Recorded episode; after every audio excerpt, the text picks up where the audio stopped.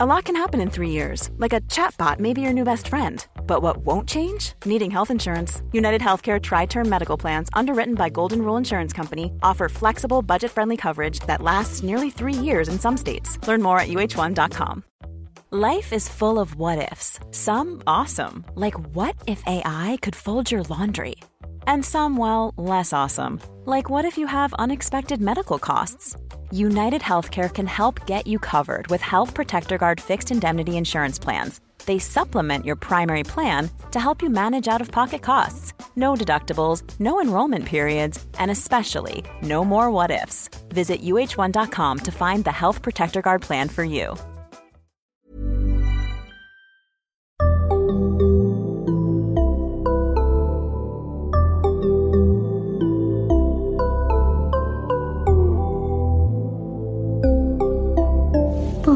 Psykologerna. Välkomna till ett nytt avsnitt av Barnpsykologerna, en podcast med Liv Svirsky och Lars Klintvall. Eh, och idag ska vi tala om när det blir kaos och strul i familjelivet. När det inte flyter på så där bra som man kanske skulle önska, utan blir en massa små konflikter och tjafs mest hela tiden. När man som förälder känner sig rätt uppgiven och undrar hur tusan man ska få till det. Eller när man känner sig helt handfallen och inte har en aning om vad man ska ta sig till och alla råd man fått är som bortblåsta. Och till min hjälp för att tala om det här ämnet idag har jag med mig Kajsa Lönnrodin. Välkommen Kajsa! Tack! Du kan väl börja med att presentera dig för våra lyssnare. Mm. Jag är psykolog och har framförallt arbetat med barn och föräldrar. Eh, först inom barn och ungdomspsykiatrin, men sen också i kommun och socialtjänst. Och sen en sväng på Karolinska institutet med forskning kring föräldrastöd. Och nu på Länsstyrelsen i Stockholm. Just det, och bara det senaste är ju intressant för ett helt avsnitt, men det tar vi inte idag. Men sen har ju du precis skrivit en bok. Exakt. Vad alla föräldrar borde få veta. Exakt, och jag tänker att det är den vi utgår ifrån idag under det här samtalet. Ja. Ehm, och så hoppas vi att det blir lite stöd och råd till föräldrar. Ehm, och ni, jag har ju läst er bok och i den så pratar ni om fem, eh, om ett gäng, förlåt, ett gäng föräldrafällor. Mm. Vad är en föräldrafälla? Vad är det ni menar med det begreppet? En föräldrafälla är en sån här sak som ofta inträffar i föräldrars, eller alla människors liv skulle jag kunna säga. Vi, vi kallar det för eh, kortsiktsfällan ibland, för att det är det det handlar om. Eh, genvägar som blir senvägar. Vi har ju alla en tendens att göra mer av det som liksom funkar i stunden. Eh, även om det på sikt innebär mer stök och strul. Eh, och det är lätt att hamna i det. Och exempel, mm. så här, några klassiker, är ju det här liksom att man som förälder när det är liksom kaos eh, hemma eller mycket skrik och bråk själv går in och, och skriker eh, för att få barnen att tystna. Fastän vi vet liksom att på sikt så tar ju barn efter det vi gör och, och antagligen blir det inte heller eh, så mycket mindre konflikter hemma av att man själv skriker. Men det är liksom lätt att hamna där. Mm. Eller att, eh, sådana här vanliga saker är ju också att man säger ja till eh, saker i stunden för att vara till lags på jobbet till exempel. Eh, och sen på sikt så leder det till mer stress. Eh, och som förälder är ju det också någonting som påverkar vardagen med barnen. Mm. Eh, det är liksom två klassikerexempel, men det finns ju hur många fällor som helst att gå i. eller att man ger efter i stunden när det liksom är, är bråk och skrik och tjat i affären om godis eller vad som helst. Eh, att det är jobbigt där och då mm. eh, att stå ut med andra, andras blickar eller för den delen barnets eh, frustration och besvikelse. Mm. Så man ger efter. Fast vi vet att ja, börjar vi liksom att gå den vägen och, och ge efter för skrik och bråk så blir det ofta mer av det nästa gång vi är i affären. Men det är lätt att hamna mm. där. Det gör vi liksom alla. Mm. Ja, och det tänker jag ändå är viktigt i det här avsnittet. Det gör vi alla. Det gör vi alla. Mm. Det blir inte alltid 100% rätt. Sällan. Men ni tar också upp något i boken som ni kallar för föräldrafinesser. Mm. Vad är det för något då? Mm, ja men det är mm, knep och tricks för att få vardagen att fungera smidigare. Eh, och man kan säga att de, de bottnar i eh, några inlärningspsykologiska principer eh, som vi har försökt att koka ner för att se hur kan man använda de här i, i vardagen. Um, och exempel är, eller vad ska man säga, de principerna som de här föräldrafinesserna bygger på är ju eh, något som vi kallar för modellinlärning eller observationsinlärning. Och det är ju så barn, eller ja, alla, men kanske barn i synnerhet, lär sig. Alltså att man tar efter beteenden eh, som verkar funka bra för andra. Eh, och barn tar ju särskilt mycket efter sina föräldrars beteende, kan man säga. Eh, och där utifrån den principen eh, så har vi eh, ja, benämnt en av de här föräldrafinesserna som visa vägen. Och det handlar om att vi har mycket att tjäna på som föräldrar att eh, visa istället för att berätta hur barnet ska göra. Det kan handla om allt ifrån, alltså man har sett i forskning att barn tar efter föräldrars beteenden eh, i sociala situationer, hur vi beter oss mot andra, hur vi pratar om andra. De tar efter rädslor. Alltså hur gör vi själva när getingarna kommer runt middagsbordet? Flyr vi i panik? Eh, eller ilskebeteenden. Hur gör vi för när vi hanterar vår ilska, alltså känslor? Det är sånt som barnen tar efter. Och sen det här vanliga som man kan se själv som förälder, mimik eller ord som man använder. Eh, Det går ju också snabbt ibland för barn att plocka upp. Finns det fler sådana här? Ja, alltså det, det, det här är ju vad ska man säga, den eh, ena principen som vi vet, alltså inlärningspsykologiskt, eh, påverkar våra beteenden. Men sen har vi ju också eh, förstärkningsprincipen, det blir väldigt så tekniskt, men vi, vi har valt att kalla det för samspelskedjan. För det handlar om att beteenden uppstår ju liksom inte i ett vakuum, utan allt uppstår i ett sammanhang, i samspel med andra. Så även sånt som vi ofta tycker verkar komma som en blixt från klarblå himmel eller liksom svårt att, att förstå sig på eh, varför vi gör som vi gör ibland eller varför barnet gör som det gör ibland. Så finns det ofta eh, ledtrådar eller förklaringar.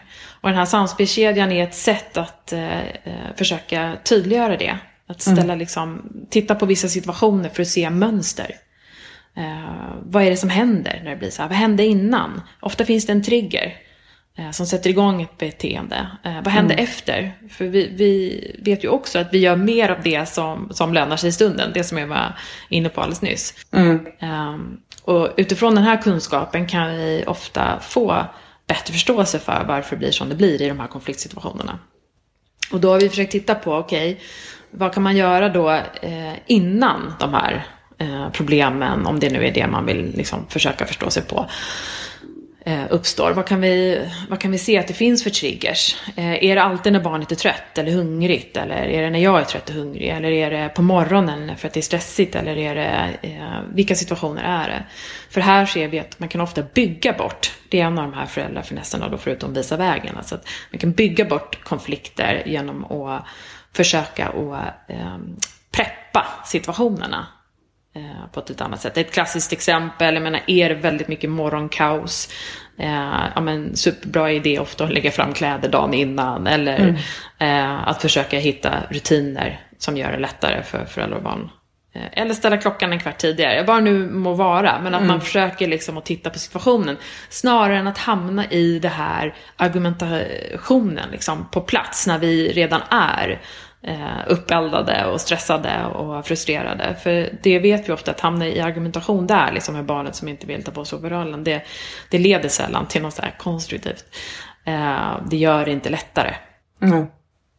Så att det, det handlar ju mycket om att eh, titta över situationerna, vad kan vi göra innan? Eh, och det är den här bygga bort då.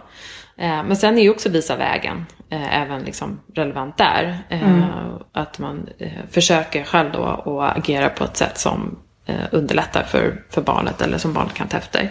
Eller titta på, är det någon färdighet, är det någonting som barnet inte riktigt vet hur, hur hen ska göra? Alltså är vi säkra på att barnet faktiskt vet vad som ska förväntas och kan göra det här? Behöver vi träna på någonting för att det inte ska bli problematiskt?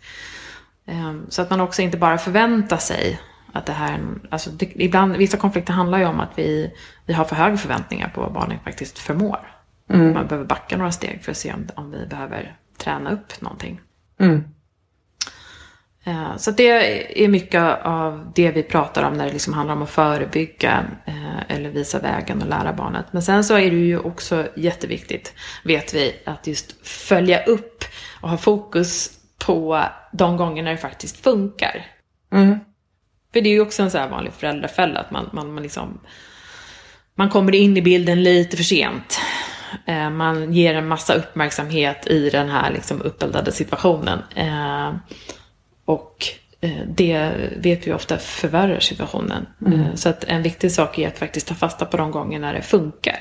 När vi kommer iväg på morgonen, att sätta ord på det. Vad bra det funkar nu, vad, vad fint att du satte på overallen eller eh, vad det nu må vara. Att, att mm. vi sätter ord på de tillfällena. Och är lite mer aktiva i att se det när barnet mm. faktiskt eh, samarbetar eller när det funkar bra. Mm. Och den föräldrafinessen kallar vi för fokus på det som funkar. Mm. Alla de här finesserna känns ju väldigt både eh, vad ska man säga, hyfsat enkla egentligen. Alltså det är inte så komplicerade saker. Även om de kan vara svåra att få till i vardagen. Um, jag tänker ändå så här att inte sällan, för de kräver ju ändå någon slags förberedelse. Mm. Um, alltså till exempel att göra det här samspelskedjan som du sa, det gör man ju i efterhand. Det gör man ju inte precis när det brinner. Nej, liksom, utan nej, när man kommer hem och känner att de här månaderna funkar inte, vad ska vi göra? Um, om man ändå då står mitt i det så tänker jag att många föräldrar vet att det jag gör nu är inte rätt. Men jag vet fan inte vad jag ska göra. Mm. Vad, vad, skulle du vilja säga till föräldrar där och då liksom? Ja precis, när man är mitt i det. Och det är, det är ju därför vi lägger massa krut på det här med att förebygga och försöka se mönstren innan och så här. För vi vet att i stunden är det svårt. Mm. Vi liksom, när vi har, när barnet ligger på golvet och skriker eller när vi själva har liksom tappat det så det, då är det svårt liksom att eh, hantera sina känslor och, och göra något vettigt. Så att det, i, i de där stunderna så, jag menar, om det handlar om att bussen går om en kvart och barnet ligger på golvet, alltså ta en senare buss då om det går. Vad, vad finns det vi kan göra i stunden för att minska pressen och stressen? Mm. Eh, för ofta så ser vi ju det att den här liksom, eh, när det blir svårt att hantera där och då, så mm. handlar det ju ofta om att vi kanske har en hög stress i kroppen. Eller det är många föräldrar som säger det när man mm. i undersökningar har man sett det. Att stress och trötthet, det är ju det som gör att de här konflikterna inte riktigt går att hantera på det sätt som vi vill och önskar. Så att vi, vi pratar ju mycket om återhämtning i boken. Mm. Just det, att, att hitta sätt att se över eh, sin livssituation. Eh, sortera i stressen för att se vad kan vi påverka eh, för att sänka grundspänningen. Mm. För det har vi också sett, har vi en hög grundspänning i kroppen, ja men då blir stubinen kortare. Det är svårare att hantera. Mm. För att i den där stunden när barnet kanske är upprört eller när det är någonting som har hänt, då, då vet vi att det, det snabbaste sättet ur, det är ju ofta om man själv lyckas behålla lugnet. Mm. Det är ju, kanske inte spelar inte så stor, så stor roll vad vi, vad vi gör så länge vi behåller lugnet. Och sen så är det ju så att menar, man behöver inte alltid uppnå konsensus. Det beror ju såklart på barnets ålder. Men ibland hamnar vi att argumentera i, i mm. de här situationerna. Och det vet vi som jag sa tidigare, det är bensin på elden. Och, och någonstans så, så handlar det ju om att eh, kanske ändå ta ansvar som förälder att eh, räkna med. Barnet kommer inte eh, liksom själv sträva efter konsensus. Det ingår i barns eh, utveckling att inte sträva efter konsensus utan att ifrågasätta. Så att ibland behöver vi ta ansvar och se till att vi ändå kommer dit vi ska. Eh, inte skrikandes helst, liksom, för då får vi ju ännu eh, besvärligare och det blir obehagligt för barnet. Men, men liksom, lyckas vi behålla lugnet så kan, kan man ändå oftast komma ut genom dörren. Även om barnet protesterar vilt. Mm. Um, jag tänker också att um att det är okej okay att göra fel. Alltså om man tänker att man står i en butik efter man har hämtat eh, på förskola eller skola. Ja, förskola kanske den ålder jag tänker på nu. Eh, och man har ett barn som tjatar sig blå om något godis. Och man vet att principen är, nej men det är inte godis på en onsdag till exempel. Men att i vissa lägen, nej men ibland får man göra fel och så får man kanske gå hem och göra sin analys i efterhand och planera bättre för nästa gång. Mm. Typ eh, ta inte med barnet eller eh, ge barnet en banan på vägen till affären. Eller, liksom, vad kan, men på något sätt i det här akuta läget så blir det ibland fel och att det inte behöver vara det förstör inte för resten av livet. Liksom. Nej. Nej, alltså det är ju det också att varje dag på något vis har vi nya möjligheter eh, till, till inlärning, både för barnet och för, för oss föräldrar. Liksom, att vi, eh, det är jätteviktigt tror jag, att se att man har nya chanser, att det inte är kört, utan att det går att göra om. Eh, och att man lär sig, att man har liksom, det där, det där behöver vi kanske inte hamna i igen, och att man försöker och, och och faktiskt göra den där reflektionen. Men mm. självklart så hamnar vi i de här fällorna och stunderna när det bara, det är bara att ge efter och, mm. och, och, och hoppas på bättre lycka nästa gång. Och sen tänker jag så här, en viktig del i det här också som jag upplever att många föräldrar brottas med, det är lite det att, att eh, ja men speciellt i affärer eller andra ställen när det är folk som tittar, att, att det liksom inte ska vara bråk, att det ska vara konfliktfritt på något vis. Men med, det är det inte. Alltså om man är förälder så, och har barn i alla åldrar skulle jag säga. Eh, räkna med bråk. Det ingår liksom. Man kan vara en fläckfri förälder. Eller det kan man inte. Men även om man nu skulle ha varit det. så, så får man räkna med bråk. Ja men man kanske till och med kan säga att en fläckig förälder är en perfekt förälder. Ja exakt. Alltså perfekt ja. är inte fläckfritt. Nej, det har man ju till och med sett. Apropå det här good enough begreppet. Just When you're ready to pop the question, the last thing you want to do is second guess the ring. At BlueNile.com you can design a one-of-a-kind ring with the ease and convenience of shopping online. Choose your diamond and setting. When you find the one, you'll get it delivered right to your door. Go to Bluenile.com and use promo code LISTEN to get $50 off your purchase of $500 or more. That's code LISTEN at Bluenile.com for $50 off your purchase.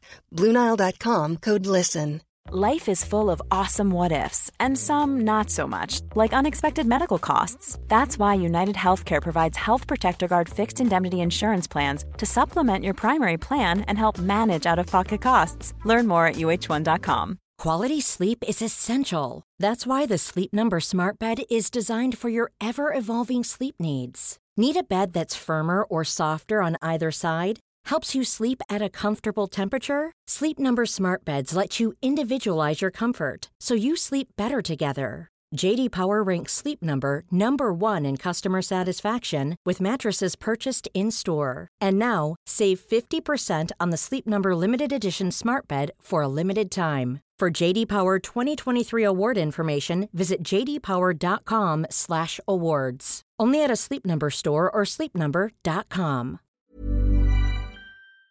Uh, man ser ju att, att uh, en, liksom, det är nästan att föredra att inte vara perfekt. Då lär sig barnet också att hantera frustration uh, och konflikter.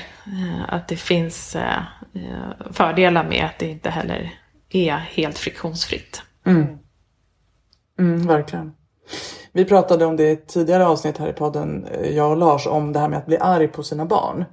Och eh, hur lätt vi har att eller att det finns någon slags eh, tabu kring det och, och liksom en känsla att man borde aldrig bli rädd på, på sina, eh, äh, förlåt, arg på sina barn. Eh, men att hur ska vi då lära dem att, på tal om modellinlärning, hur lär vi barn att hantera sin egen ilska och när det är okej att uttrycka en åsikt och så. Om vuxna aldrig blir arga. Nej, precis. Det, vi måste visa alla känslor för barn. Sen kan man vara arg på bra och dåliga sätt och de dåliga sätten är inte bra. Nej men exakt, det handlar ju om det. Alltså, känslor är ju jätteviktigt att man okejar. Även i mm. de här situationerna tänker jag som förälder att man kan ju alltid bekräfta känslan hos barnet också. Alltså att jag ser att du är jättearg. Mm. Uh, jag förstår det. Uh, du vill inte gå från parken. Uh, men nu måste vi göra det här. Alltså hålla det mm. kort, förklara och sen distrahera. Men att liksom på något vis, man har alltid rätt till sin upplevelse. Och så är det ju som förälder också. Vi, mm. Alltså att vi blir arga, det, det är okej det är ju en del av att vara människa och ilska mm. är ju också en, det finns en förändringskraft i den känslan. Eh, men som du säger, det är ju hur vi hanterar det sen som då kan bli bättre på kort och lång sikt. Alltså om vi, om vi till exempel visar våra barn att nej, men man kan markera, det där är inte okej. Eh, och vara tydlig med det. Mm. Eh, så lär vi också barnen att markera och vara tydliga mm. om de någon gång behöver vara det. Vilket de mm. kommer behöva vara. Mm. Men samtidigt så är det ju, alltså jag tänker så här som, eh, i, för att minska konflikter mellan, på, på sikt mellan sig och barnet, så ser man ju också att lyckas man på något vis hantera sin ilska på ett sätt i, i stunden, eh, inte alltid, men de gånger som man får fatt på det liksom och, och lyckas vända så leder ju också det ofta till mindre konflikter med barnet. Mm. Alltså att vi, vi ser att det verkar vara en, en, väldig, en väldig kraft i det där. Att liksom minska på tillsägelserna, minska på de här liksom, eh, ilska uttrycken så leder det också till mindre konflikter på sikt i relation till barnet. Så att vi får ju tillbaka det mm. ofta. Eh, om vi lyckas. Men sen är det som vi är inne på liksom idag, tänker jag, viktigt att framhålla att det liksom, ingen lyckas alltid. Och det betyder inte att det är eh, förstört eller att det inte mm. går att lyckas nästa gång. Och det där gör ju verkligen, det du säger nu tänker jag, gör ju, eller betonar ju värdet av att lägga tiden på den här extra analysen, extra förberedelsen. För att har man hamnat i en dålig loop så är det värt att lägga lite kraft på att ta sig ur den. För då hamnar man i en bra, bra loop istället. Exakt. Och det är väldigt mysigt. Ja, och att det, jag tänker ibland just det här när man hamnat i en dålig loop, eller så här, många föräldrar som kommer till de här föräldragrupperna som vi har haft, mm. eh, är ju inte sällan kanske i en mer, eh, i en period med mer konflikter. Eh, och då vill man ju ha gränssättningsstrategier. För det är ju det man står i, att hantera. Mm. Mm. Och då är ju vårt liksom budskap nästan alltid så här: okej, okay, men lämna det där ett tag. Eh, så ser vi över hur, hur ni har i stort. Har ni liksom tid tillsammans? Eh, hur ser balansen mellan negativ och positiv uppmärksamhet ut? Eh, och börja jobba med de här sakerna. Och det kan ju vara frustrerande ibland när man upplever att jag behöver verktyg för att sätta gränser. Jag behöver liksom mm. inte eh, träna på hur jag ger uppmuntran till mitt barn. Men det vi ser i de flesta fall är ju liksom att när man har jobbat, det kanske räcker med två, tre veckor. Men att mer intensivt ha jobbat med att släppa det där konfliktfokuset lite och mer bygga på de här liksom fina stunderna eh, tillsammans. Att då vänder det. Och behovet av konflikthanteringsstrategier eller gränssättningsstrategier minskar. Mm. Eh, och det är liksom en resa som jag har sett föräldrar göra och som jag själv har gjort. Eh, ganska många gånger. Och är väldigt övertygad om att det är liksom viktigt att börja där. Och mm. liksom kolla av de här eh, andra delarna i relationen. Eh, innan vi börjar trassla med liksom också att eh, försöka hitta gränssättningsstrategier. Och jag tänker då om man skulle bara ta ett, ett exempel på i en akut situation. Låt säga att man har en tonåring som är, är arg, upprörd över någonting, inte vill göra någonting. Eh, och eh, säger fula ord till sin förälder. Ber den dra åt helvete, jag hatar dig, du är världens sämsta förälder. Alltså sånt som jag tror många tonårsföräldrar har hört genom åren. Eh, och där man då kanske å ena sidan tänker det här beteendet är inte okej, okay, det här måste jag sätta en gräns för, man får inte prata på, så här, på det här sättet. Men är det alltid det man ska göra eller finns det också ett läge där man kanske liksom, ja, jag älskar dig, Alltså där man får svara på ett helt annat sätt än att vara en liksom eh, ja, men, konsekvent förälder som ignorerar beteenden man inte vill se. Mm. Exakt. Eh, nej men det är ju kanske viktigt att, att, att, markera på ett sätt att det där är inte okej att säga. Men sen så, så vet vi ju också att i, i de här stunderna går du i svaromål på samma sätt, alltså svara med samma ton, så blir det ju ofta en upptrappning i situationen mm. som inte hjälper någon.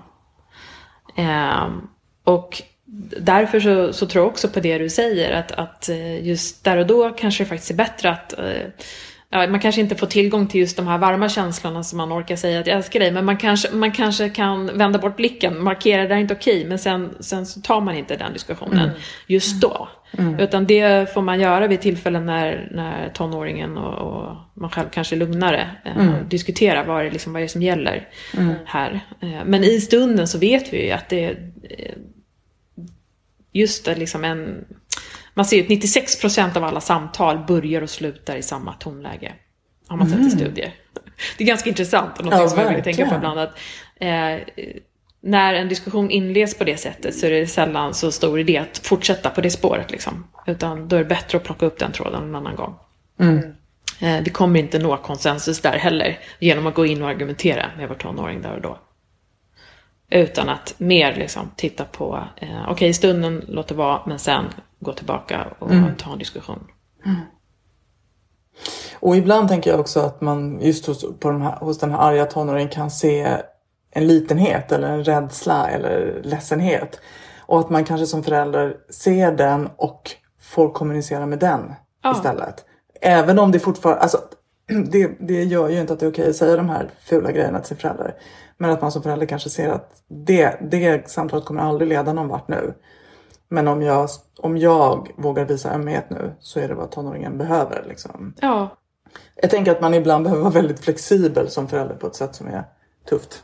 ja. Men Det håller jag helt med om. Och även i de här situationerna så kan det ju vara så att, alltså ser man att det är en annan känsla som tonåringen egentligen står med här, eh, då kan man ju pröva att sätta ord på den. Alltså apropå det med att bekräfta känslan. Att det. faktiskt, eh, eh, ja man säger det, du jag ser att du är jätteupprörd och ledsen. Eh, kan vi prata om det?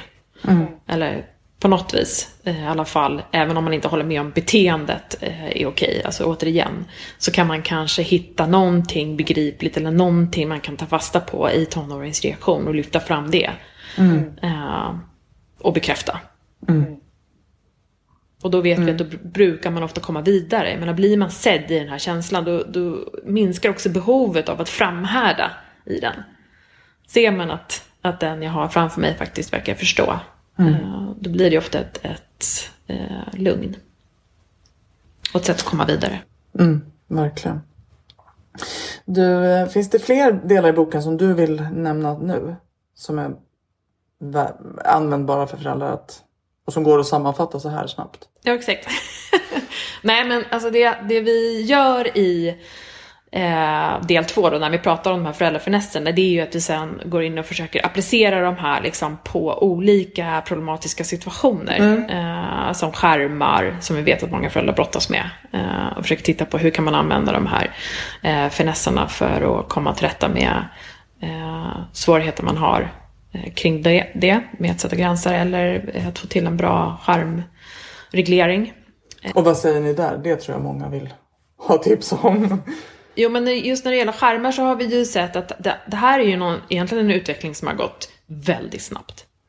Så när det gäller forskningen så släpar ju resultaten efter här. Vi vet inte riktigt vad det här får för effekter och eh, vad man ska ha för generella riktlinjer kring skärmanvändning. Alltså skärmar står ju för så mycket annat, man pratar, eller för så mycket ska jag säga. När skär, skärmtid kan ju dölja eh, massor av olika aktiviteter. Mm. Eh, det kan ju handla om, om att man lär sig spela ett instrument liksom via YouTube. Eller det kan handla om att man har hela sin vänskapskrets på sociala medier. Eller, eh, och det kan ju också handla om att man eh, ser på mindre uppbyggliga saker. Eh, eh hamnar liksom i att spela våldsamma spel. Eh, eller att man har svårt, eller spelar på, på nätet som gör att det eh, själv är svårt att bryta. Eh, Så att vi, det, det vi liksom, de råd vi ger är ju, eh, handlar mycket om att som förälder sätta sig in i vad barnen faktiskt gör. För det här med på nätet eller med sin skärm. För det här har man ju sett att tidigare när det liksom var tvn som var skärmen framför alla, så var det lättare, då hade föräldrar mer koll. Och man frågade ofta, eller man kanske satt med, eller man hörde vad som visades. Med skärmarna och telefonerna så försvinner ju barnen in på sina rum, eller det är liksom, vi, vi är inte med lika mycket där. Och att det eh, inte heller är någonting som föräldrar frågar lika mycket om. Som att vi fortfarande är kvar i det där, "Jaha, vad gjorde du på rasten? Och, eller vad, eh, vad gjorde ni hemma hos hen? Men inte så mycket, vad gör ni på nätet? eh, nu för tiden. Så att det, det är väl liksom det ena, att, att hitta något sätt att vara närvarande även när, när det gäller eh, barnets eh, skärmtid. Och sen så handlar det ju, om vi tittar på föräldrafinessen, ja men bygga bort, då kanske det handlar om att eh, reglera skärmtid via konsoler eller på telefoner. Eller samla in telefoner vid en viss tid. Eller ha vissa rutiner som att vi har skärmfria middagar hemma hos oss. Eller vi satsar på en skärmfri kväll i månaden och ser om vi kan hitta på någonting annat då tillsammans. Eller, alltså att försöka och, och etablera rutiner och, och kanske också liksom faktiskt eh, eh, ja, men ta bort skärmarna vid vissa tillfällen helt och hållet. Eh, men sen också det här med visa vägen, superviktigt. Där har vi sett att föräldrars skärmanvändning avspeglas direkt i hur barnen eh, använder sina skärmar. Eh, även våra attityder till skärmar påverkar eh, hur mycket barnen använder sina skärmar. Eh, Så att där får man ju tänka igenom egentligen, så här, om vi har liksom regler för familjen, då gäller ju det såklart mig som förälder också. Eh, och att modellera genom att liksom kanske inte alltid eh, när man sitter i soffan med barnen ta fram sin telefon. Utan att man gör det vid andra tillfällen. Att man är lite mer tillgänglig. Eh, har vi ju sett. Men sen också kanske det här alltså att ha, ha fokus på det som fungerar är, är ju även här eh, viktigt. Både att kunna visa positivt intresse för när barn liksom använder skärmar eh, på ett sätt som vi tycker är okej. Eh, att vara positivt närvarande i det. Eh, eller att, ja men såklart när barnet lägger undan telefonen i tid eller eh, eh respekterar våra regler kring skärmarna, att också uppmärksamma det och visa det, att jag ser det här, jag uppskattar det, jag litar på dig. Och sen en, en finess som vi faktiskt inte har pratat om nu, som jag inte har nämnt, men farmors lag, som vi kallar det, liksom äldsta tricket i boken, eh, handlar ju om det här egentligen att, att se över ordningen på liksom, aktiviteterna hemma. Att, jag menar, vet vi att det är svårt att avsluta till exempel skärmtid, att inte lägga då det absolut tråkigaste momentet som tandborstningen efter skärmtiden utan att det kanske faktiskt är eh, något annat moment som vi avslutar med att ja men okej nu är det dags att lägga undan skärmarna, nu får du välja saga eller vad det nu handlar om. Att vi, att vi försöker att se, se till att vi liksom lägger skärmen där det också är lättare att avbryta. Många bra tips Kajsa, verkligen. Ja. Jag tänker att hela er bok är ju full av tips för det är ju superhärligt att vara förälder och väldigt utmanande om man kan behöva lite goda råd. Och då är ju er bok en bra början tänker jag. Ja, och där skulle jag faktiskt också vilja flika in eh, att det, det, är, det är en bra början men och det finns ju också faktiskt eh, föräldrastöd att ta del av. Eh, för det ser vi just när det gäller att hantera konflikter eller om det liksom har varit en längre period av kaos hemma. Eh, att det finns stöd att få. De flesta kommuner erbjuder någon form av föräldrastöd. Eh, gå in på kommunens hemsida och kika. För det har vi sett i flera studier. Alltså när det gäller att komma till rätta med konflikter med sina barn hemma, då finns det ingen mer effektiv metod än föräldrastöd.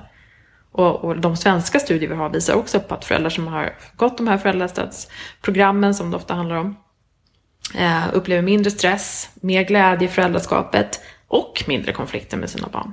Så det kan jag verkligen rekommendera. Mm. Alla behöver stöd och vägledning ibland. Det är inga konstigheter. Ja, mycket bra. Det får vara våra slutord för idag tänker jag. Tack Kajsa för att du var med oss. Tack. Och tack till er som lyssnar. Ett nytt avsnitt kommer när som helst. Håll koll i på vår Instagram och vår Facebook där vi annonserar nya pop-up avsnitt. Eh, och då hörs vi igen helt enkelt. Hej då!